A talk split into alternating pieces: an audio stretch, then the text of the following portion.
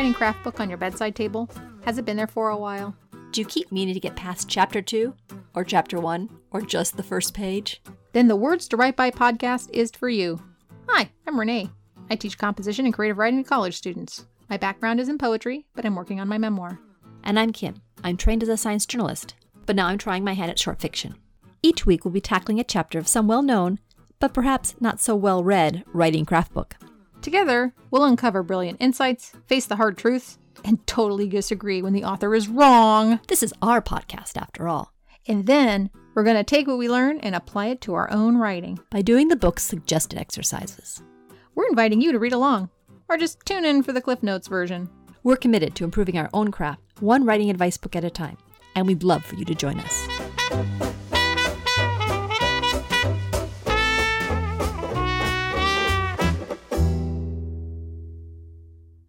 Welcome to the podcast, and we're starting off with a section we like to call Words We Write.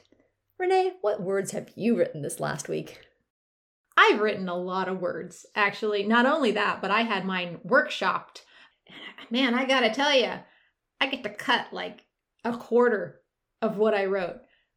What are some numbers here? How many words did you write, and how many words did you cut? I wrote about 20 pages, double spaced, and I'm probably gonna delete about four to five of those pages. But you know, I know a lot of people like they really love to, they hold on to everything they write, but not me. If somebody says cut, I'm like, oh, thank God. I don't even have to edit it anymore. It's just gone. Poof. So it, it's actually good news. How about you, Kim? What words have you written? Well, I've actually been writing some nonfiction stuff. I, I'm getting paid to write a um, press release for a, a um, meditation group. And then I also wrote up uh, an article for our website about what it felt like to finish something because I just recently finished a 16,000 word novella. So I decided to get more mileage out of it by writing how it felt to have finished that. Nice. I got to check that out myself. and that will be the next section words we read. Just kidding. And with that, let's get on to the podcast. In today's podcast, we're discussing Chapter 2 of John Gardner's book, The Art of Fiction.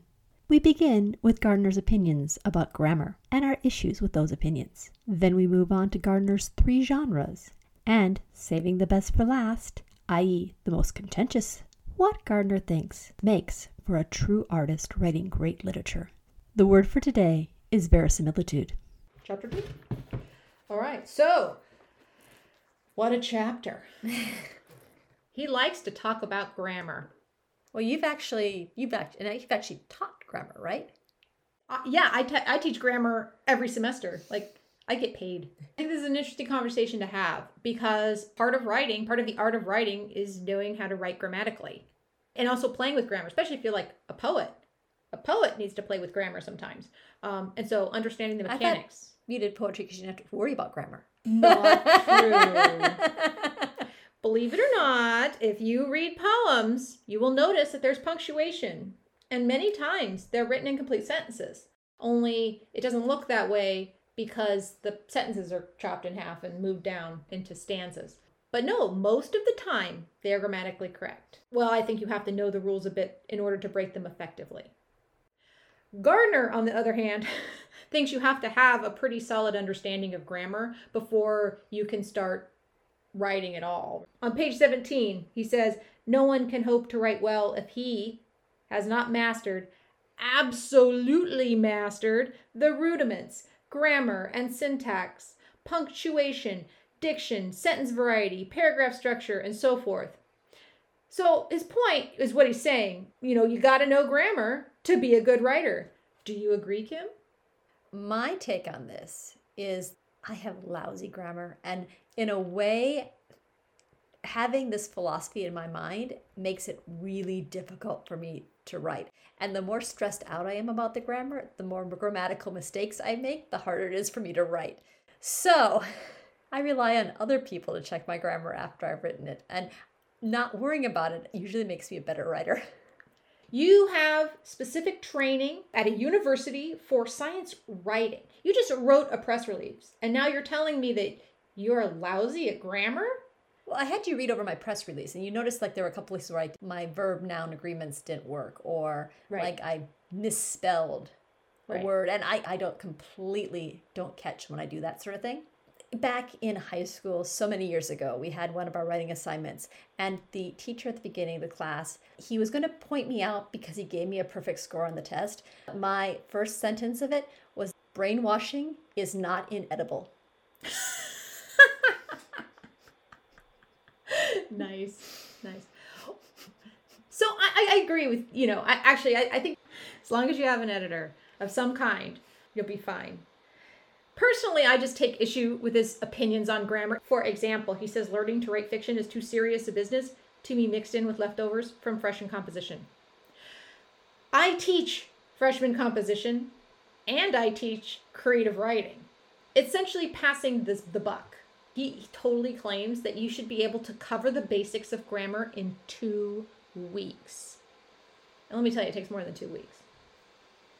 Anyway, after he gets done talking about grammar, he gets around to his definition of genres, which is a little different than what you'd see if you went into a library bookstore.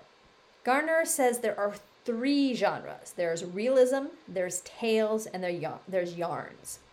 So, realism is things that can really happen. Realistic writing, fiction mm-hmm. based on the real world.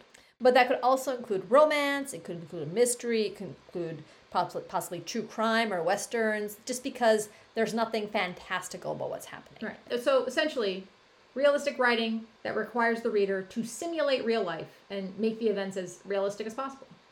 And then we've got our tales, which basically covers fantasy and science fiction. Yeah, some of my favorites. And then we've got the yarn, which I read it as satire. I think that's what he's talking about. Is satire? He mentions Mark Twain. Right. Right. Um, he said he tells Mark Twain, he tells outrageous lies and simultaneously emphasizes both the brilliance and the falsehood of the lie. That is, he tells the lie as convincingly as he can, but also raises objections to the lie. Either blah blah blah blah. Like this is, I mean, it's hard to read this. Like I don't know the yarn. I'm not quite sure. Is there like a contemporary example we can think of? The yarn. I mean, I would think Stephen Colbert. I mean, he was satire on the Colbert Report well, that's just straight comedy. There's John Hodgman's My My Greatest Mistakes, some more of My Greatest Mistakes. It's like a completely fictionized version of a weird United States sort of thing. Right. Oh, there's Jonathan Swift's um, yeah. Modest Proposal. Modest Proposal. But that's like a straight up essay. It's not a story. I'm not sure what he means by yarn. I think we can just gloss that, right? Can I, I don't think anyone listening to this podcast is writing a yarn. So if you are writing a yarn, please put notes in. We'd love to, to hear about it. Uh, what, what do we got here? Well, here's the other thing: is that when he was writing, that he clearly believes that there is a s- strong line that can can be drawn between realism and fantasy and science fiction. And the thing is, is that a lot of writers don't write that way now. There's a lot more dipping back and forth. Um, there are things like Game, Game of Thrones, which is fantasy but is meticulously realistic in many of the things that it does, even though it doesn't play, take place in our world at all. And then there is all the um, like the magical realism. Right, and I, I don't think he had any of those genres in mind, partly because they probably weren't as popular back then, or it just there were very few examples. So this is a bit of a dated text. Probably back then, a student that was writing realism would not have thought to have added a ghost or, you know, a dead relative showing up or some technique that might be completely acceptable now. I think it might be worth talking about what makes these things good because that's what Gardner does. He he goes into what makes each of these genres like how to make them good writing and he he seems to like the realistic fiction the most. For him realistic fiction the expectation of the reader is that they will go into the world of the writer or the world that's written on the page and it suspends our disbelief. And to achieve that, we need verisimilitude, verisimilitude, vera blah blah blah blah. What is? I, I can never pronounce it correctly. I think you got close enough. Verisimilitude. Uh, you convince the reader the events he recounts really happened, or to persuade the reader that they might have happened, or else to engage the reader's interest in the patent absurdity of the lie. So this is like the the rule the rule to rule them all. Okay. It's like the one ring. If you want to write good fiction, he says that you need to achieve verisimilitude. Say that 5 times fast. So, in other words, realistic writing requires the writer to simulate real life and make the events as realistic as possible. Have you read A Hundred Years of Solitude? No. Okay, so there's a moment in that when the small town gets their first movie theater, and basically all the people sit down and they watch the movie about this family and this person dying, and they cry, and you know it's like this, this, this big thing. And the next week they go back, and there's the same actor, and it's a lot. He's alive, and they are so ticked off they tear apart the theater. What? Because they had invested so much emotion into this story, and when they discovered it wasn't real, then why would they want to engage in that? Oh, wow.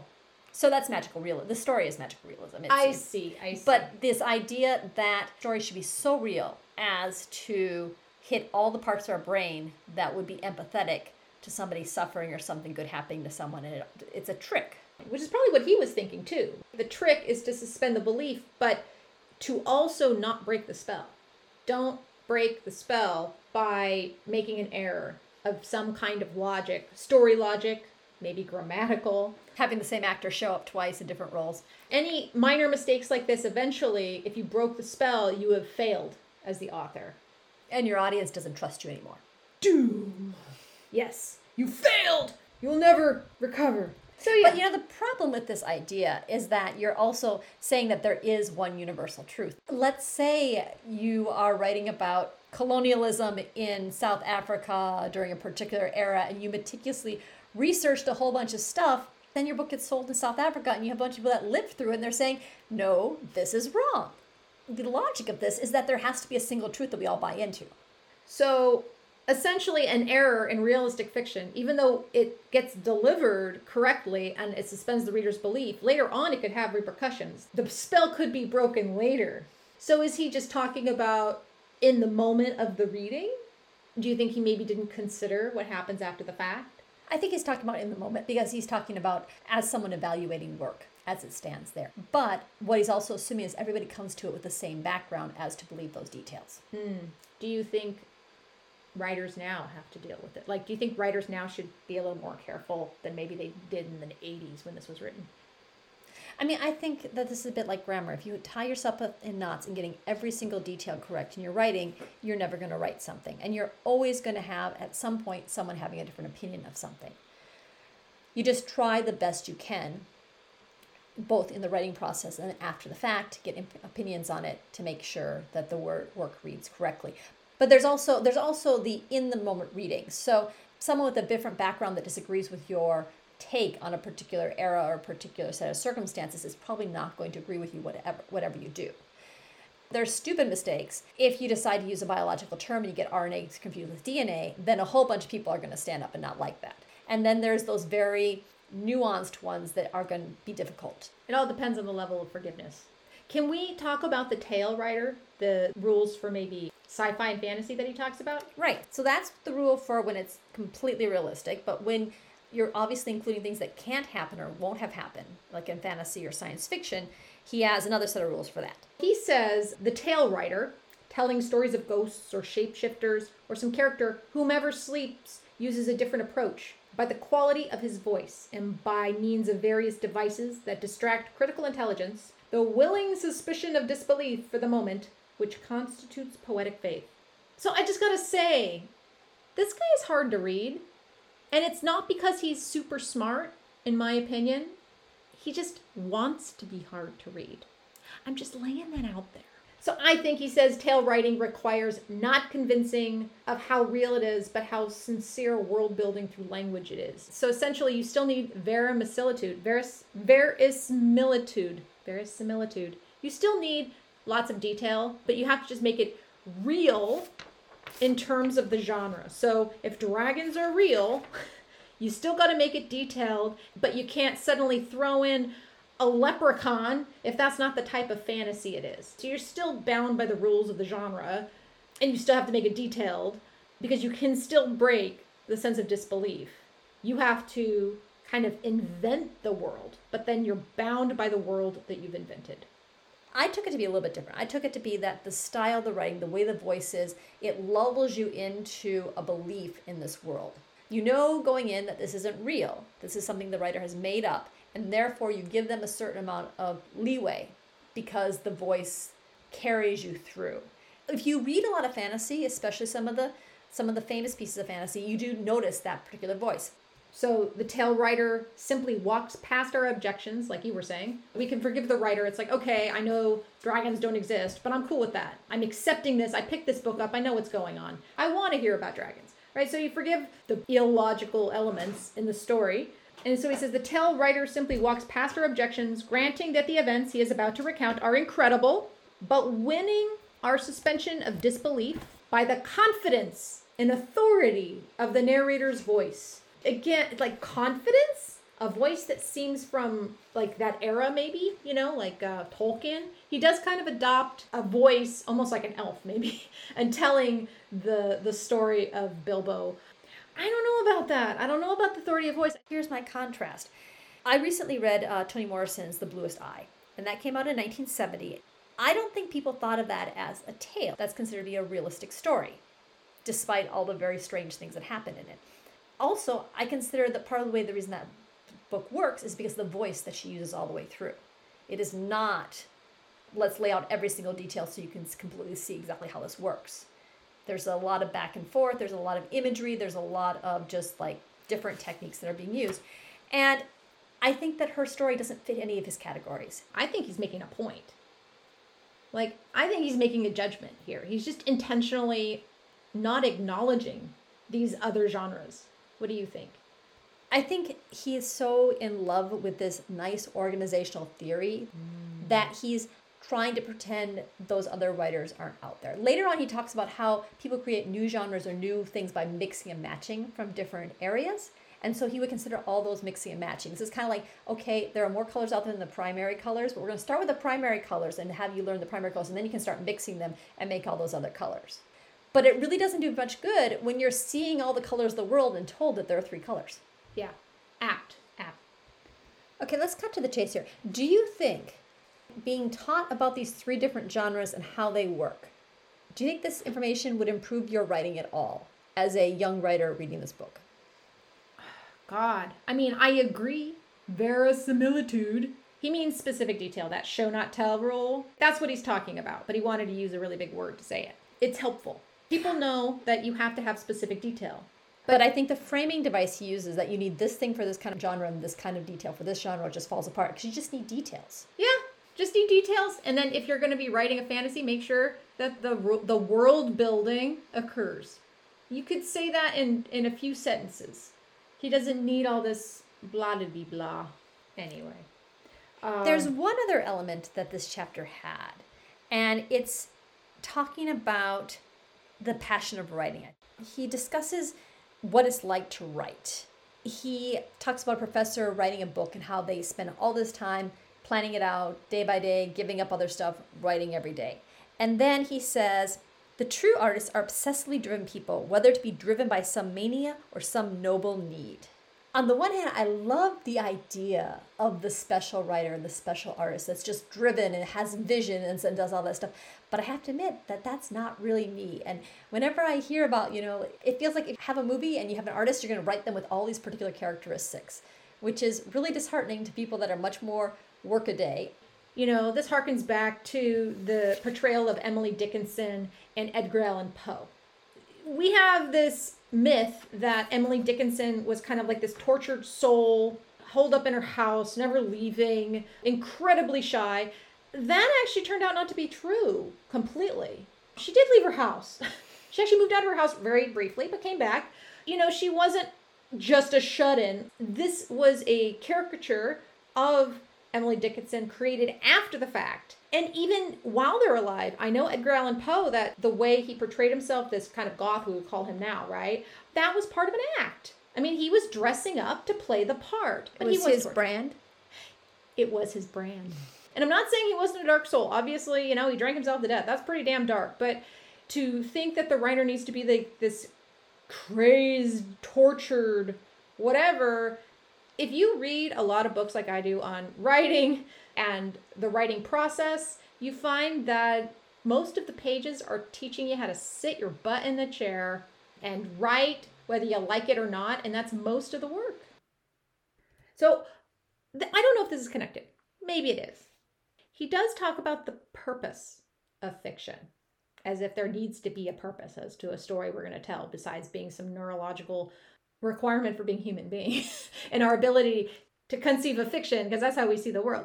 But for him, he thinks that there's a value of great fiction, something that great fiction, as opposed to other fictions, bring with it. So he says, the, thus, the value of great fiction is n- not just that it entertains us or distracts us from our troubles, not just that it broadens our knowledge of people and places, but that it helps us to know what we believe, reinforces those qualities that are noblest in us, and leads us to feel uneasy about our faults and limitations. I think essentially saying the value of fiction, identify maybe a point of view that we might have, or maybe, or, you know, reinforcing our beliefs and then making us feel bad about our moral shortcomings. What do you think he's saying? I think that this again is one of the subjective things. Some people can get this kind of emotional response from a Dan Brown novel. Right. I think I feel something reading certain books of that are considered of a certain caliber that I don't feel reading more general or popular work. But I don't know. I also cry at romance movies. So he does actively make a distinction in this chapter about popular fiction and great fiction. So his great fiction, he's saying it names our beliefs and either reinforces them or challenges them, whereas the other stuff doesn't. And yet, I think that high school and college literature teachers would have much easier time if everybody actually responded to these great novels in that way, as opposed to saying, I don't get it. Or basically, you know, not liking these characters because they talk funny and they doesn't make sense what their problems are. And, you know, I'm much more into the most recent Netflix series on teenage bounty hunters, then that's what really speaks to me.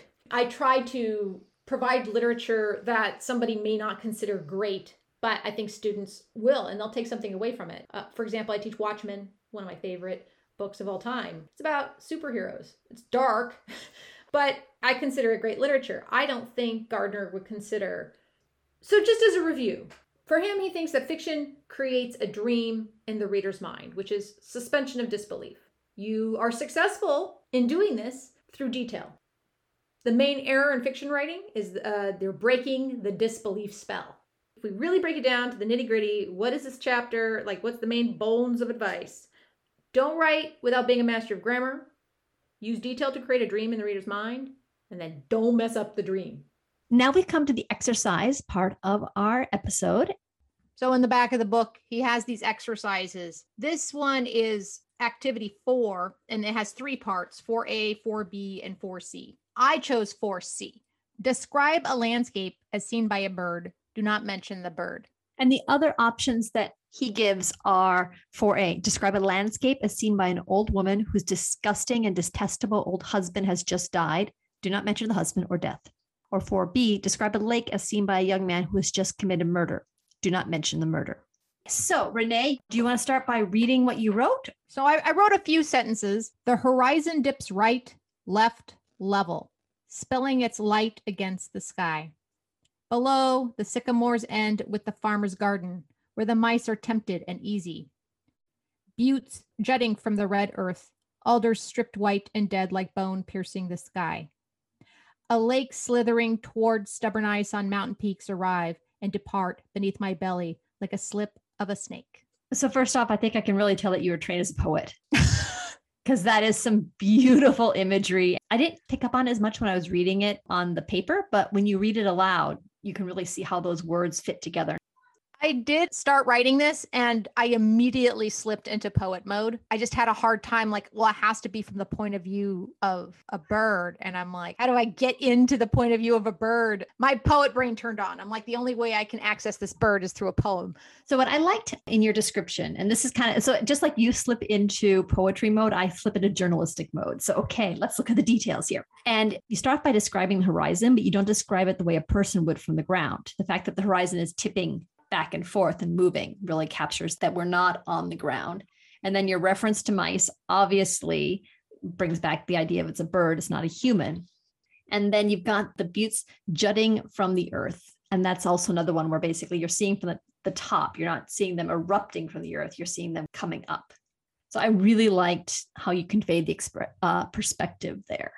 One question I had is what emotion were you trying to convey So at first, I tried to put some judgmental stuff in my draft. At first, it was a bird in a city looking for mice. And all it could find was this little patch of yard or a little patch of park. And then, you know, I'm like, all right, well, it's a bird. He's seeing everything as an animal. So he calls a sapien. And I was like, this is getting to be weird. This is almost like a fantasy. So I tried again and I'm like, okay, I'm just going to put it in its natural environment. Emotionally, I think he's just hungry. I almost had him like dipping down to go get a fox or some small creature. Otherwise, I didn't really think too much about emotion. I was purely focused on just describing what it would be like to be a bird and what it would see. And what I got was kind of a perspective of being far away from everything, of being aloof, and that works really well. I mean, a bird is way, way up in the air, it's not connected to anyone. That's kind of what I got, especially as you're sort of describing the structures, the end bit about just like everything passing underneath it. Do you think someone would guess that this was a bird? I think so. The mice kind of keys in. I mean, the question is are we writing these passages as can the audience guess what's going on? Or are we writing these passages in a larger context? Like it's just meant to hit the reader in a particular way. And then after, when you say, oh, it's a bird, they're like, of course it was. That's a good point to make. What do you think was Gardner's agenda when he wrote these activities? What was he trying to get us to do?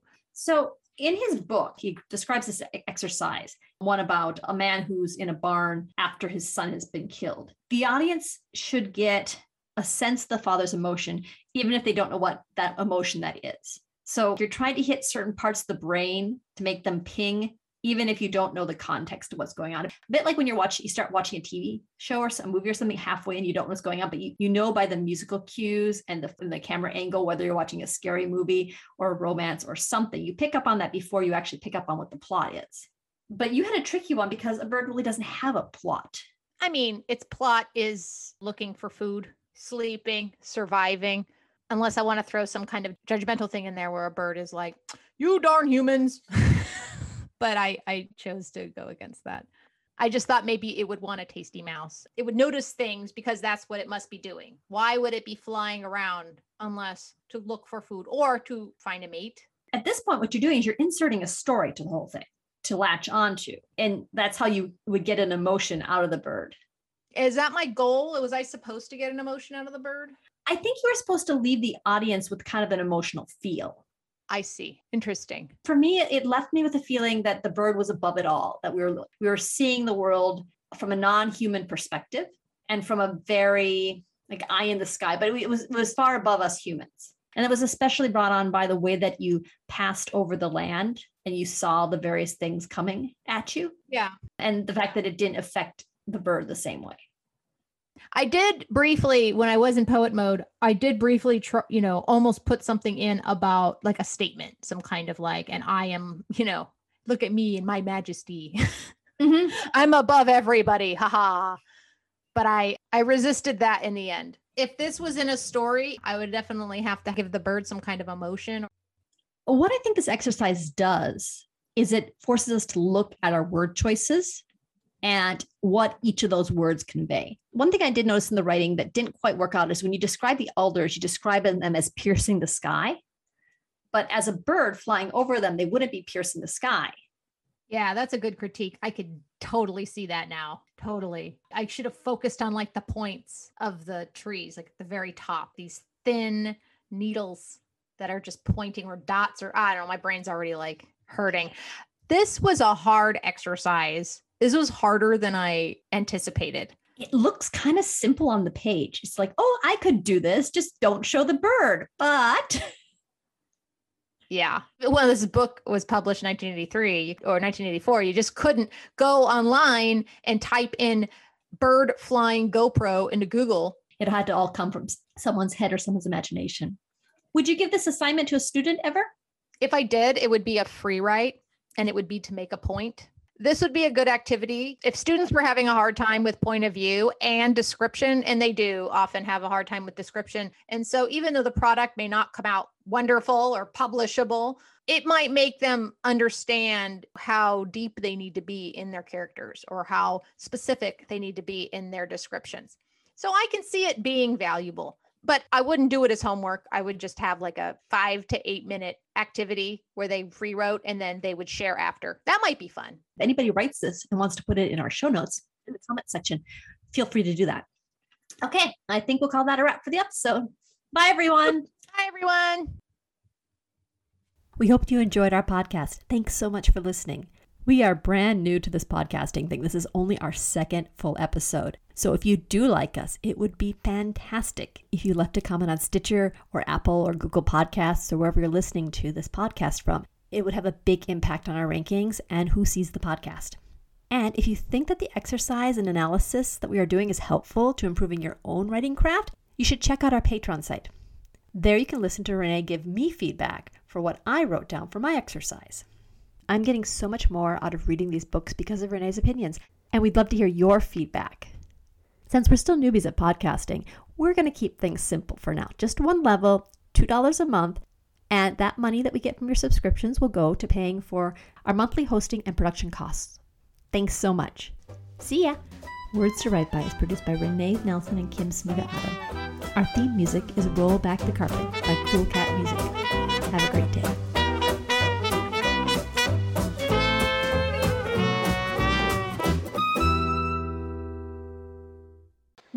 To include that in this episode. But if it makes it in there, that's my take. Just saying. Mic drop. Oh, wait, don't drop the mic. It's expensive. Don't drop the mic.